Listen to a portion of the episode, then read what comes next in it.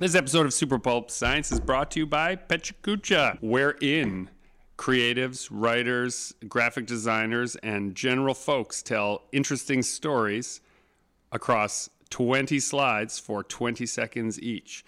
Come and watch the mayhem. Your hosts, Samantha Beiko, Justin Currie, and Gregory Chomichuk, as we appear this February 20th. Doors open at 7.30, starting at 8 o'clock.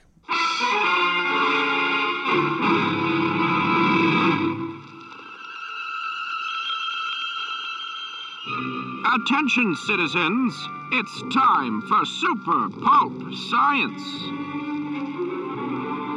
something I've kind of noticed recently is like aside from from Comic Cons, which are kind of like my main hustle, there is a slew of freelance that I could take on if I so decided or wanted to. Like I have a cushion of jobs that I know I could get, but I'm not taking. Well, our intro conversation about what we're going to talk about turned into the podcast. So I think yeah, that's just a change that I've been more aware of lately is that we're on a lot of lists for, you know, to get things done by people. Without- we're, we're on radars Without soliciting anything? without soliciting, Oh. without proper websites.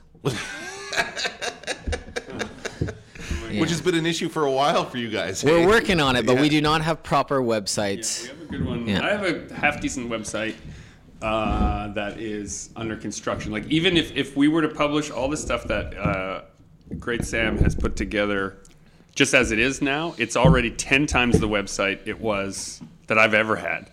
But from I think her perspective, it's like only half of what a website should be. So Okay. just And figuring like a tenth of what Fable Creative's website that. oh my gosh, yeah, Those guys are the gold standard. yeah, they're a gold standard. So let's talk a little bit about marketing yourselves as artists. Um, you've now gotten to the point where you've done enough work that you don't really need to do that. As far as like, as far as I'm not talking about cons, I'm talking about other other work, freelance. You, and you made it sound like you disagree with that statement. Yeah, that's my disagreement sound. It's um, sounds a little bit like a computer booting up. Um, Maybe because it's it's a lot of short-term jobs, but what you really want is two or three huge clients that return over and over again, Like Marvel.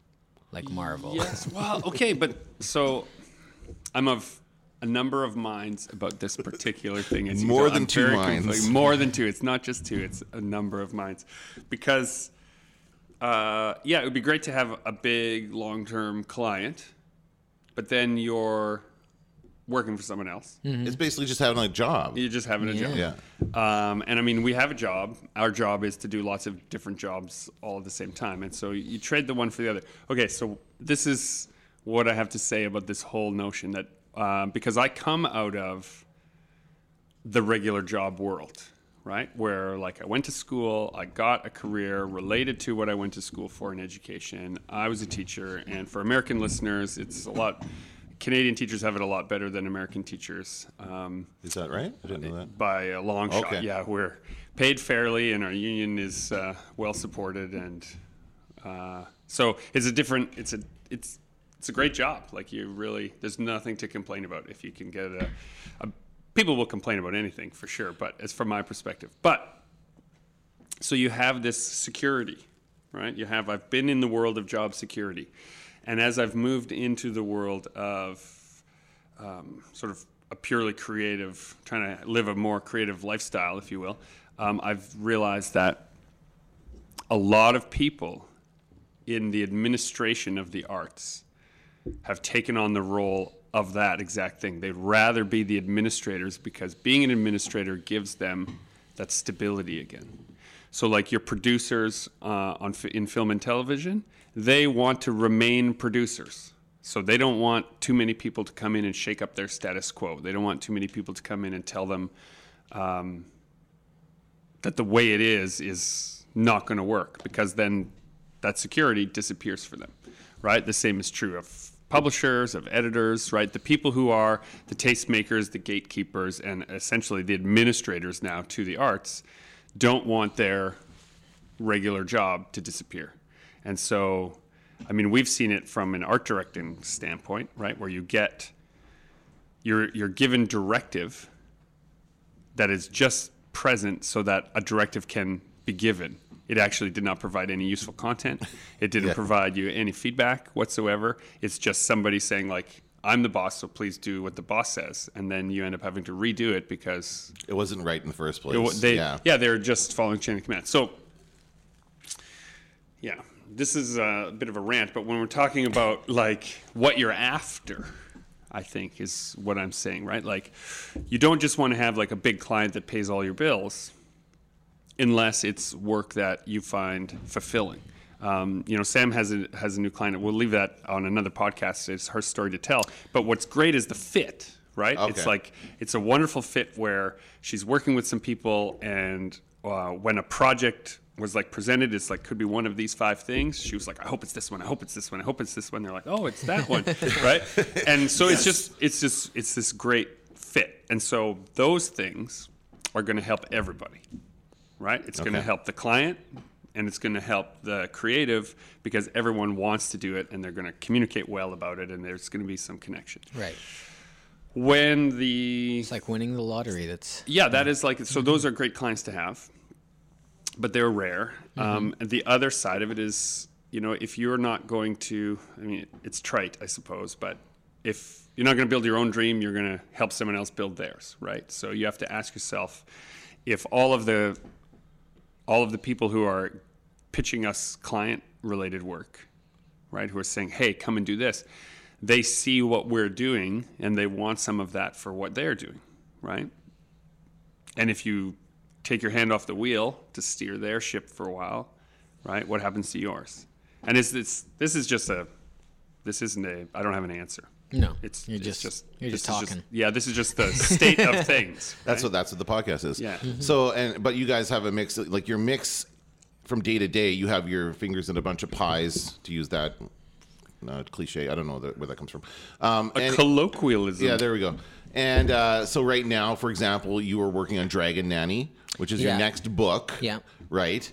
Uh, so there's that, but that is not something that will. You're not really getting paid to do that right now because you get paid when you sell the book. Right. Correct. Yeah. So that is that is one thing. Um, you are doing other stuff that is freelance stuff, and then and and you're also spending time creating new pieces for shows. Right. That's kind of the main thing that you do. Yeah. Right. So the, and again, but this is like all. and overseeing the production of a statue you were working Oh, on, yeah. and Yeah. uh, c- um, young adult book set in the world of Cassie and Tonk, and Super excited in about animated Animation? Uh, How's that pitch. Uh, it's all coming together like really well, but it's all, there are all these things that take your time and That's energy, right. That's right. and all of them are future us may be really happy that past us put all this time in, but future us may also look back and be like, guys, it was obvious you shouldn't have done that. Like, what a waste of time. You're like, you have no business doing this, right? And you don't know which one is the one. Yeah, that's that's part of the risk of doing this for a living. Yeah, doing what you sure. guys do. There is no uh, stability. I mean, you have a stable career. There's no doubt about that. You will be working as as artists for a long time, but for some people, there is that stability takes a while to get there. Like I imagine for you guys, it did take a while to get to the point of stability like this. Where Is you- there even stability? Like, it's not a sure thing. There's a lot of factors that could change. But you, you just said you have a nice bed of jobs if you need to take them. Yeah, like if tomorrow I decided I don't want to work for myself and I only I want to become a freelance artist full time, I feel like I could line up a couple months of work fairly easily. I don't yeah, I don't want to do that. Like I it'd be a lot of work I probably don't I wouldn't necessarily enjoy. Um, but it's nice to have that and it, that was something that yeah, especially starting out, you strive to achieve, right? You were you were grasping for those connections and those jobs. What we need here, Williams, is a show with Zaz, an entertainer with moxie. We've got to take the audience by the ears and give them a yank, jar 'em, rock 'em, give 'em the old push, push, push. so, full disclosure, Yeah. if I wanted to, you know, burn this whole place down and go back to teaching, Don't you dare. it's uh, you know well within my grasp because Right. I, I love still have teaching. Your, you still have your degree. You I still have my yeah, degree. yeah. I still have, um, you know, I have a, uh, a pretty good reputation in my field. I'm working on an educational book right now. Like I, there are ways in which I could Well, and going back go to- back into the classroom without any. Would you go back to the exact same kind of teaching, or would you want to do something like publishing, like teaching publishing? Whereas, like you know, I that's something I think about like long term. Like maybe I want You to mean go like in- combine both skill sets Yeah, to talk about the journey. Yeah, well, I mean, we kind of do that already for our workshops and things We in a small way. And if there was a, um, you know, I mean, there, like I've thought about this a few times. Red River does lots of different programs in lots of different ways that are more specific to actual jobs, Yes. right? Yeah. Trade school. In fact, it's in like fact, trade st- stuff. So, um, you know, it's occurred to me a few times when I like have that like, oh man, I miss the. There's there's a power that comes from having a classroom, uh, and not like in a megalomaniac way. I mean like in like, mwah. I mean like you got 30 people who trust you, and you're there to help them. And there is a there's a you're just giving of yourself in a way that is constantly eroding this idea of ego. It actually disappears because there's always someone in a classroom setting that'll tell you what they really think of Right. right? Yeah. So that part's great. And whenever I'm missing that, I think, oh, well, maybe I could do a, a night class at Red River. Or I could teach a sessional at the university. Like there are ways that I could feel that fulfillment because I have missed oh, yeah. it, right? Yeah, we uh, Red River College has the uh, continuing continuing education program, which are night and part time courses that you can take in a variety of fields. You could do that absolutely. They'd be, they would be happy to have you there to uh, to teach something, and that kind of thing can also. If you want to take that choice down the road, like Justin, I'm sure you could come back and be an instructor in the graphic design program because you're a grad and you have experience and you've done this for a long time. So that's oftentimes they will bring back grads of programs to to teach. I'm a grad of the program I teach in, but you do kind of have to grind it out for part time for a while, Right. You know what I mean? So that's something you could do in conjunction with this. Yeah. My fear, as always, like even when I was teaching, you know, and I taught for just about 10 years, that you become part of the clergy of mediocrity, right? Mm-hmm. Like you're not really doing anything. You're just telling people about how it probably is going to be. But the world has already changed by the time you get your job as a teacher. So the advice you're giving is actually valueless if it's specific, if it's too specific. Right. Right. Yeah. You can only give, you, you're trying to build better people right? Having them uh, challenge their assumptions and you know think creatively and and look at systems and say like how is this system broken and is there a way that you can leverage what you're good at to fix it, right? Those are things that are going to have lasting value in their whole lives, no matter what. Yeah. Um, if you teach them how to use this specific computer program to do this specific job, by the time they get into the job market, it's It's done, it's gone. gone, Yeah. gone. And that's what I mean. Like that mediocrity is just is all that you're proposing to them. And I just um, I had a great meeting with uh, Brent Schmidt. He's a teacher collaborator of mine when I uh, was in the classroom, and we're working on a uh, education uh, resource right now that connects to a graphic novel I'm working on, Good Boys, and we're just talking like rehashing all the classroom stuff. And there's this like great thing going on in education right now where all these f- new educators are coming in with a mindset of we don't know the future.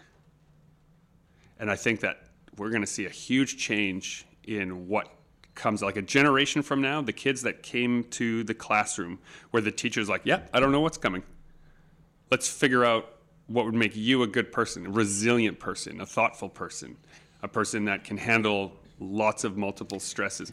That's going to be a very different world when those kids end up, you know, Instead of feeding them that line, you're not going to have a calculator in your pocket the rest of your That's life. That's right, yeah, or- so you got to learn. or you're worthless if you don't go to university, right? Like I Oh, took yeah, a I I, got that. took I took a certificate program at Red River and I have a university degree and one of them felt rigorous and one of them felt a little bit Like a money grab? a little bit Yeah, a little bit. I wonder which one Right? was I did, and I'll let you know. You, you could flip a coin. It's a 50-50 chance as to which I might be referring to.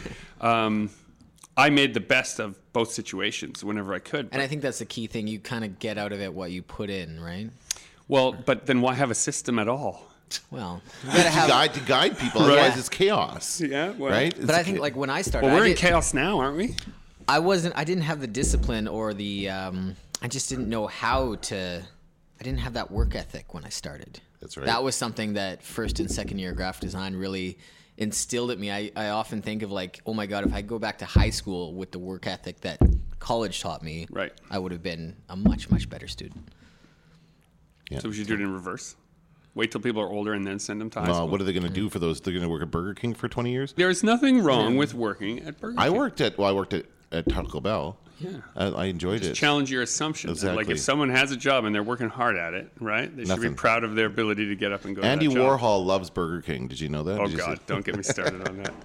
Okay, I I saw it's funny because I saw these tweets. This is getting back to the uh, the um, um, freelance versus uh, uh, job day job thing, and this is actually a series of tweets from Hope Nicholson, who's another comics uh, um, And a future guest of the future show. guest We were just show, talking to her sure. yesterday, yeah.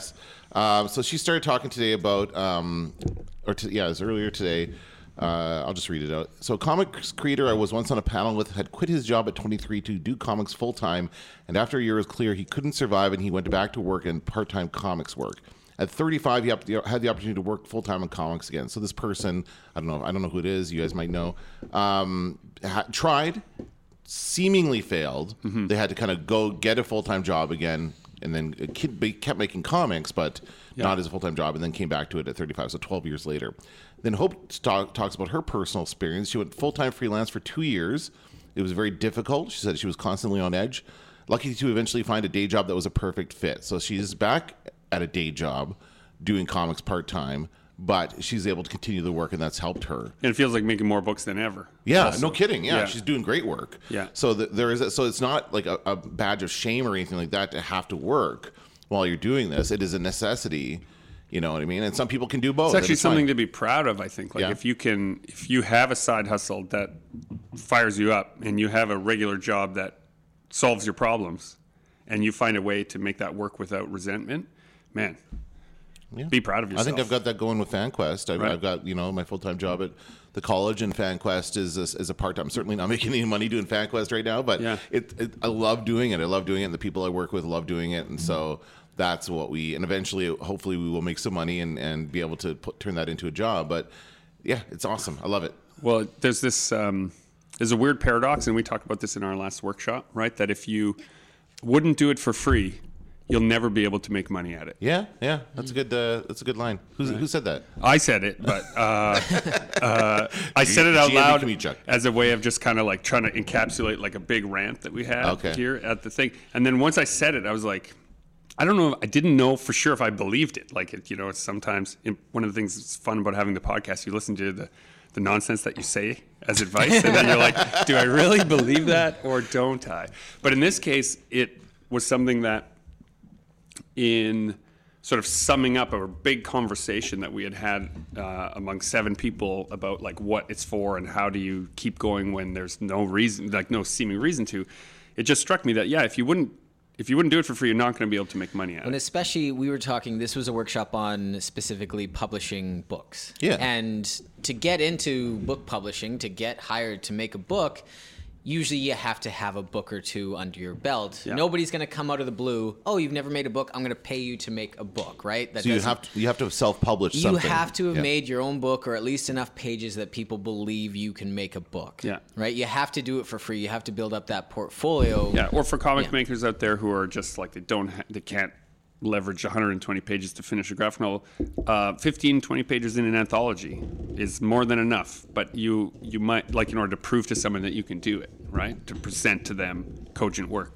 Um, but even getting that will require you to have drawn 500 pages of crappy illustrations in order to get to the point where you're finally able to refine your storytelling. Nobody likes their first book. Oh, God. Yeah, very few people are proud of their first book. Yeah, you but it keep bringing up. Well, I'll be showing early work like as examples in our workshops or as examples to other people, and then I put them away with some shame. And Justin's like, "This isn't that bad," but I can I can only see what I'm capable of now, and it's just right. And that's the hubris. I think that's the hubris of our own ego saying like, "Oh, I'm so much better now." But hopefully, ten years from now, I'll look back at stuff I did this year and be like, "Oh gosh, what was I thinking?" We'll see how the podcast sounds in ten years. Oh. you guys will go back and go, "What were we thinking doing?" It'll this?" just be telepathic. People will just be right. Their brain nodes will be tuned into us, and Yes, we'll all just right. think together. Just dial, turn a dial in your mind to. It's like a tele, telepathy radio. yeah, Imagine like Ooh. FanQuest Year One compared to FanQuest Yeah, Year no, Ten, it's, right? it's gonna Like, be. I know it's gonna be incredible. entirely different beast. That was what part of our original, um,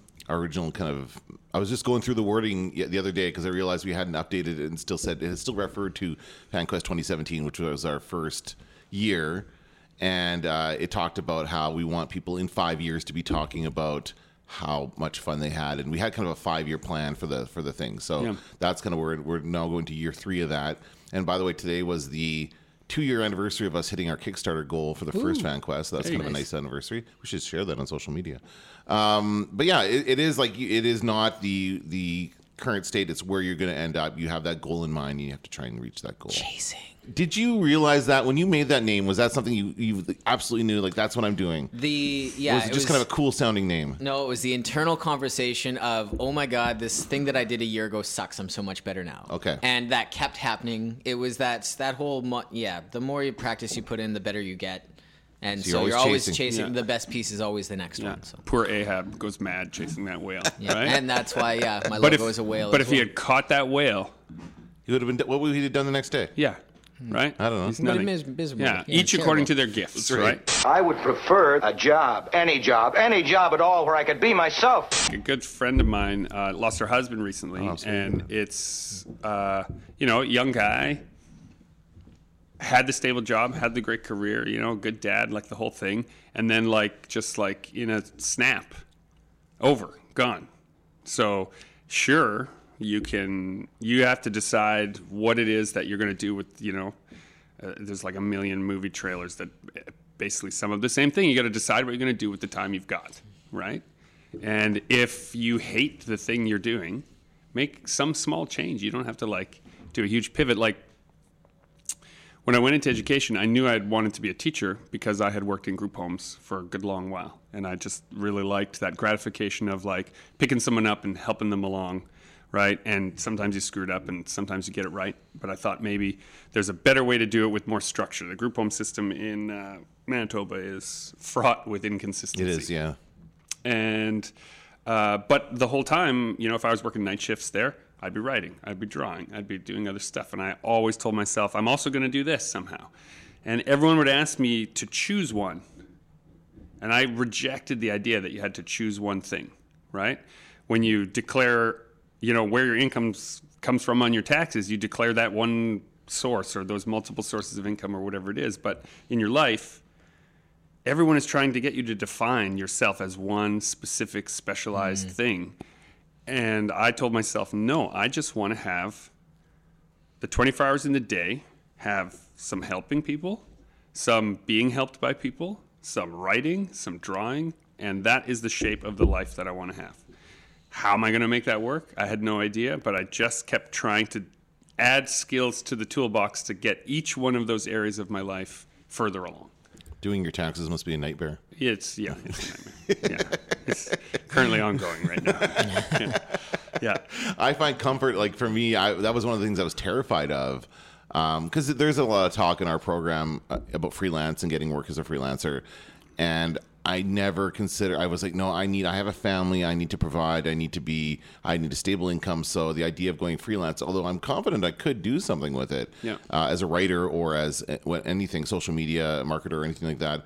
I was just, eh, I don't want to, don't want to risk it. Don't want to, you know, what if, what about, what if I have a lean year? What if I can't? uh, provide or something like that. Um, similarly, in the world of advertising, a good chunk of advertising sales are done through commission. They, they sell things on a commission basis. And again, I never wanted to work in that field, although I think I could do it well because I really love advertising. I just don't like the idea of like depending on a sale to get paid. Right. You know, I, I, I have kind of issues with commission sales as a general rule. Yeah. So anyway, Because it changes the motivation. yeah, no, you're not. You're not. It compromises the product. That to me, it does Yeah. that. So you're not doing it for the right reasons. But then I, you know, how old are your kids? Uh, Twelve to eight. Yeah. Okay. So I don't know. It's. I feel like. But at the time, they were just young. There was. It was very much like one wasn't even born yet. Yeah. So, so And I completely understand that perspective because when I took my full time job uh, as an educator, it was also uh, coincidentally the same year that my first son was born. right, because Like, you want. You, it's like you can. You have no room for error when the, you, you have a baby Yeah. in the house, right? You have to have a stable income. yet there is a lot of room for error. yes. That's No, right. but I'm being serious, Yeah. right? Like there are plenty of people. Like we, uh, we have to check our privilege at the at the mic stand here, right? Right. We've got it pretty good, right? Like even though we're saying like, yeah, it's a struggle, yeah, it's hard to balance it or whatever. in the vast spectrum of the people who live simply in our city alone, right? We don't have half the problems that most people have, True. and their kids turn out great. I taught them, right? their kid, their kids are not stressing about the fact that their, you know, parents are between work and they're whatever. They're carrying that for sure, but they're also growing as a result of it in a way that maybe all that safety that we're trying to provide, you know, Yeah, how- that's a good point. where does evolution come from? I wonder. Yeah. But then there's the other flip, which is like it's purely selfish, where you just say to yourself, like, well, this is the person that I am, and this is who I should, and I have to take the risk or whatever. And I think back to my own parents. I know that when my dad was the age I am now, he left a very stable career to take an unpaid internship, right? And he and uh, my mom sat down, and he was like, okay, so I kind of want to do this. And she was like, well, then you should probably do it. He's like, well, we might have to, if it doesn't work, we might have to sell the house. We might have to sell all belongings and live in an apartment. How do you feel about that? And she said, would you be happy doing your job? Right? And she, my mom had been through lots of stuff in her life up until that point. You know, she had been in another marriage. She had seen what happens when someone isn't content with the world that they have. So from, you know, she was balancing her experience and saying, well, if you're going to be happy, then we'll be happy. So then who cares if we have a house or an apartment or a postage stamp or whatever? And both of them, both my parents grew up. My dad grew up in a house that literally had a dirt floor, right? And my mom was the uh, uh, daughter of people who were, like, was like a fisherman. Her dad was a fisherman, and her mom worked part time at the post office for a while before they took over the post office in Gimli. But, uh, you know, so they'd been where we would all be terrified to be, is where they'd already been Okay. right? And so I think often about that when I'm like, oh man, do I dare risk this? Do I dare? And it's like, you know, even if I fell to the level where they started, I'm still better off than the vast majority of people, you know, really on the planet.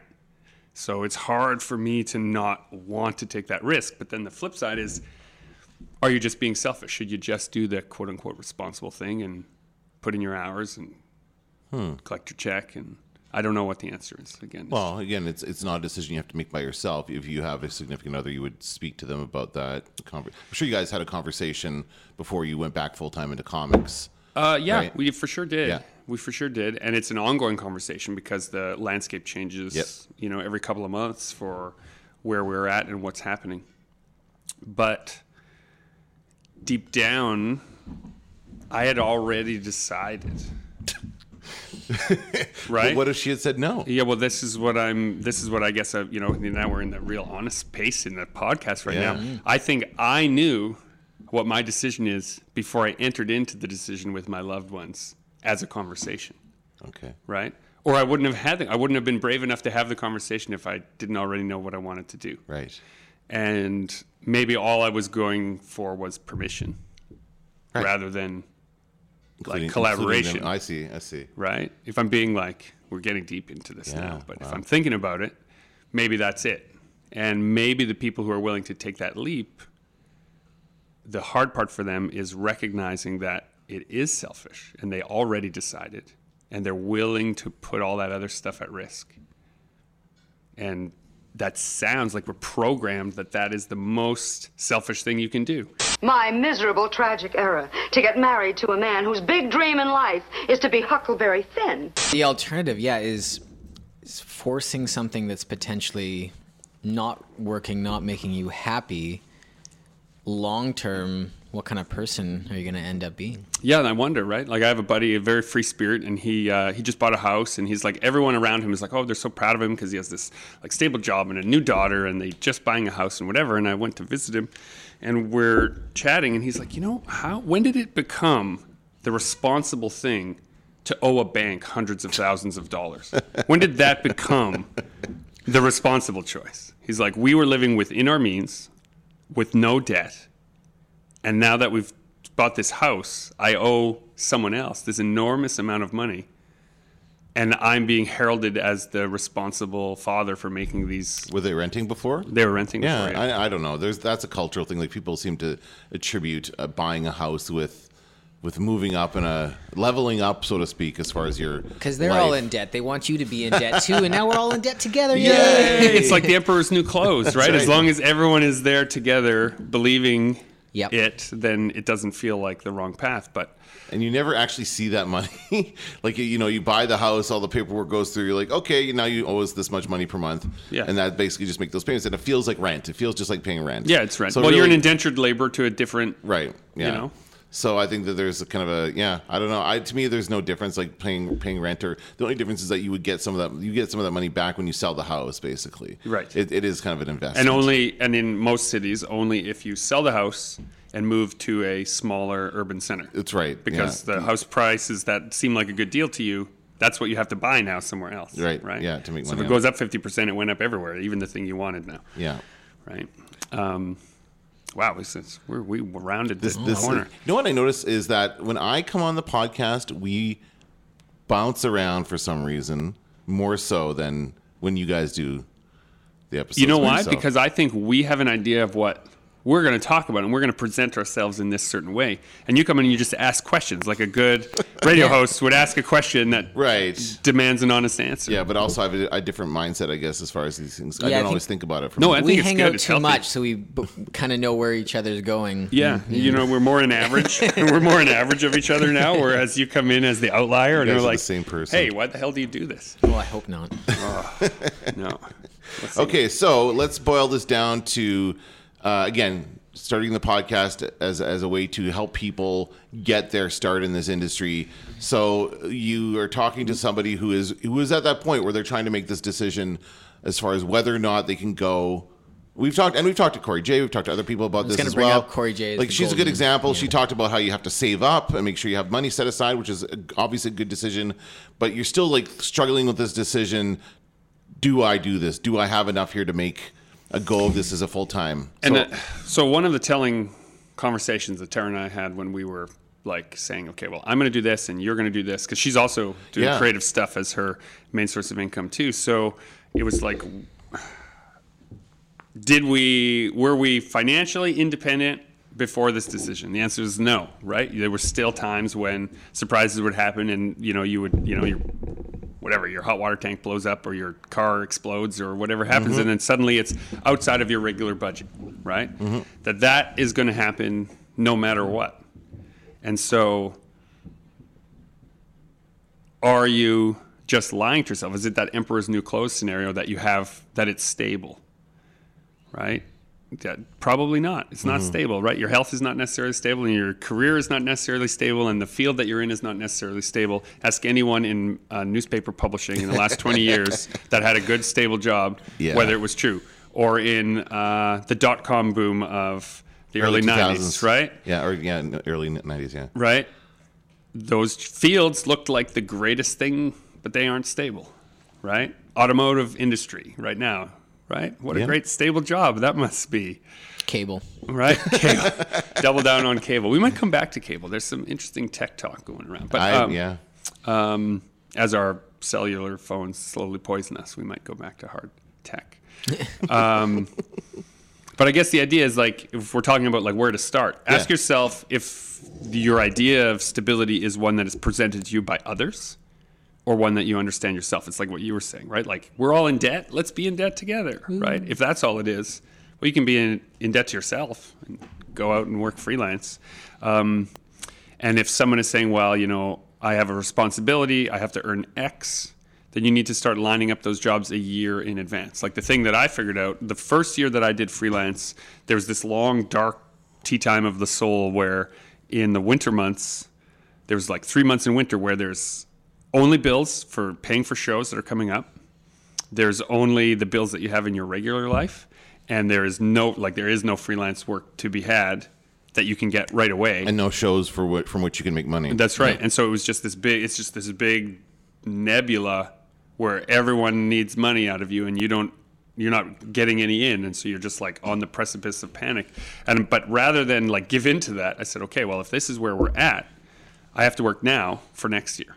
And so I started submitting and I lined up projects and like I'm, you know, I worked this winter on projects that I lined up a year previous, right? Because that's people's publishing schedules. And so you just have to know where you're at. So if you're trying for, if you're hoping for some practical advice and not just like whimsy about your soul in this episode, I think that's important too. Like your your gut reaction of like you had already kind of decided it was. You know, if it's something that is just always kind of burning inside you and it's what's filling up your free time and your after hours and I think that was a big thing for me was I had a full time job but I put in hours and hours and hours of work that I wasn't getting paid for or recognized for because that's just what I had to do. Yeah. And eventually the yeah, I started getting recognized in jobs and and paid for it, but it just there was, you know, years of work that just kind of just had to happen. Mm-hmm.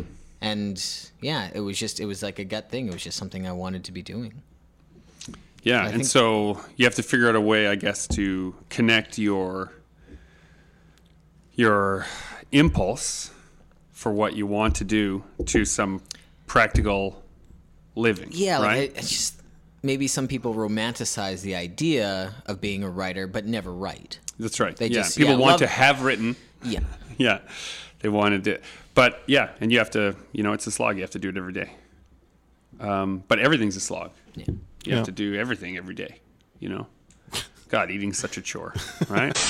Now get with it, Williams. Get with it, boy. Not only has your pet project backfired, but it's sprouted wings and left the premises. when we come back around again, like practical advice to the person that is wondering, all of the feelings that you're having about whether or not you should, those are normal. Those are fine. You're going to have those no matter what. And even if everything's going great, you're still going to be asking yourself, is this the right project? Is that the right next thing?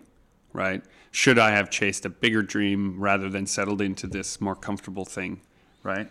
Like there's an argument to be made that after, you know, I had this little bit of profile as a result of doing the Apocrypha book, that should the next book I have done been one that's targeted directly at high school classrooms and is not at all genre specific, right? No, there's an argument to be made that no, you should have pivoted and done more of this other thing, but it was in me to do this next book. That was all I could do.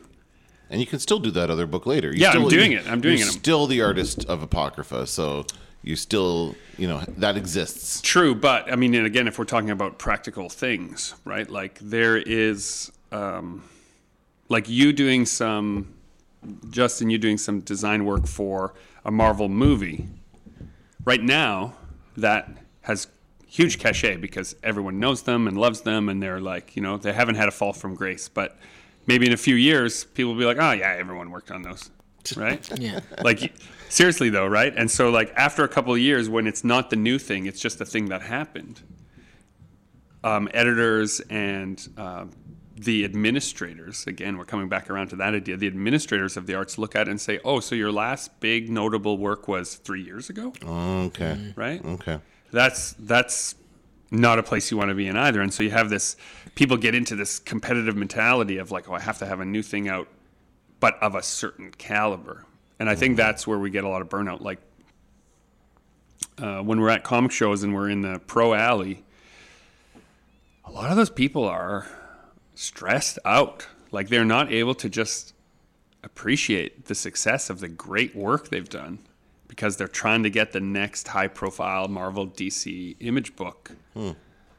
And that to me seems like a great sadness. Like I'm proud of the work they've done and they don't even have time to sit around and be proud of it. They're already like worrying about whether or not the star is falling on them that they have to, you know, They're, they're yesterday's news. They're yeah, already. Oh, interesting. You know, and I mean, in entertainment, you're only as good as your last project. That's true, right? Um, but that doesn't mean you don't keep working. Like I brought this up on the podcast before. Can't think of it. Elizabeth Gilbert, I think, the, the writer of Eat, Pray, Love. Yes. Right. Yes. And when I say her name, you know, not too many people clue in. But if I say Eat, Pray, Love, everyone knows it. She's written six books since then. Oh. Right. Has had a very stable career as a mid-list novelist. No big hits beyond that Eat, Eat, Pray, Love, and not worrying about it. Like her next book is the next book she wants to write, and that book was just the next book in the book she wanted to write, and it happened to catch on, and that was great. There's but- probably better examples, but I think that's that's way better than say kind of what we're seeing with like the Harry Potter series. Rather than moving on from that world and working on other things. They're trying to. it Feels like they're trying to cash in with that Fantastic Beast. Yeah. And that first movie was okay, and then every I haven't seen the second movie, but everybody's just, you know, it's like they're trying to milk the world of all it's worth Yeah. rather than moving on and doing something. Else. I something. remember the moment and- in the credits. I'm one of those guys who stays till the end of movies and reads all the credits. Before they started doing end end scenes. Oh yeah, way before Okay. that. Like it was the one thing uh, when Tara and I first, like 20 years ago, when t- my wife and I first like started hanging out, we'd go to movies together, and she, she'd be like, "Wait, you're serious? Like you want to read these?" And I was like, "Yeah, yeah. Like I want to know how it's made. I want to know how it's done." But anyway, the point of bringing that up is that the first time I noticed in the credits that the copyright information was attributed not no longer to J.K. Rowling but to Warner Brothers as the owners of those characters. Mm. I saw the writing on the wall for this idea that it's now it's just a a product slate. Was that mid like mid series in the films, or was that in the first film? I want to say that I was so uh, woke to the idea that I noticed it between one film and the other, but I don't know if that's true. I feel like that just might be the story I'm telling myself, but I do know that uh, one of the later films in the franchise, I remember reading that and being like, wait, she no longer owns the copyright on these characters. She sold it. Yeah. It belongs to someone else. She's the shepherd. She's the Stan Lee, right? Like, Yeah. she's still the face of it and still the spirit of it and, you know, still the place you go, still the source but she's not writing any new books in that universe. that we know of. Well, She did that. even the Fantastic Curse- Beast was like a screenplay or something. Yeah. It was never a book. Yeah. And that other one, um, Cursed Cursed Child, Child, yeah. was a play. That was not. But yeah, Yeah. it's like I, I I really don't like that idea of like you have a success and then you don't move on from it. You try to keep you try to recreate it Yeah. within itself. Um, and we see that it shows a lot people kind of still cashing in on something huge that happened a long time ago and I I really just I'm there's a fear of that and I I don't like it. But is that you becoming not not you like not you Justin, but you the collective us and you?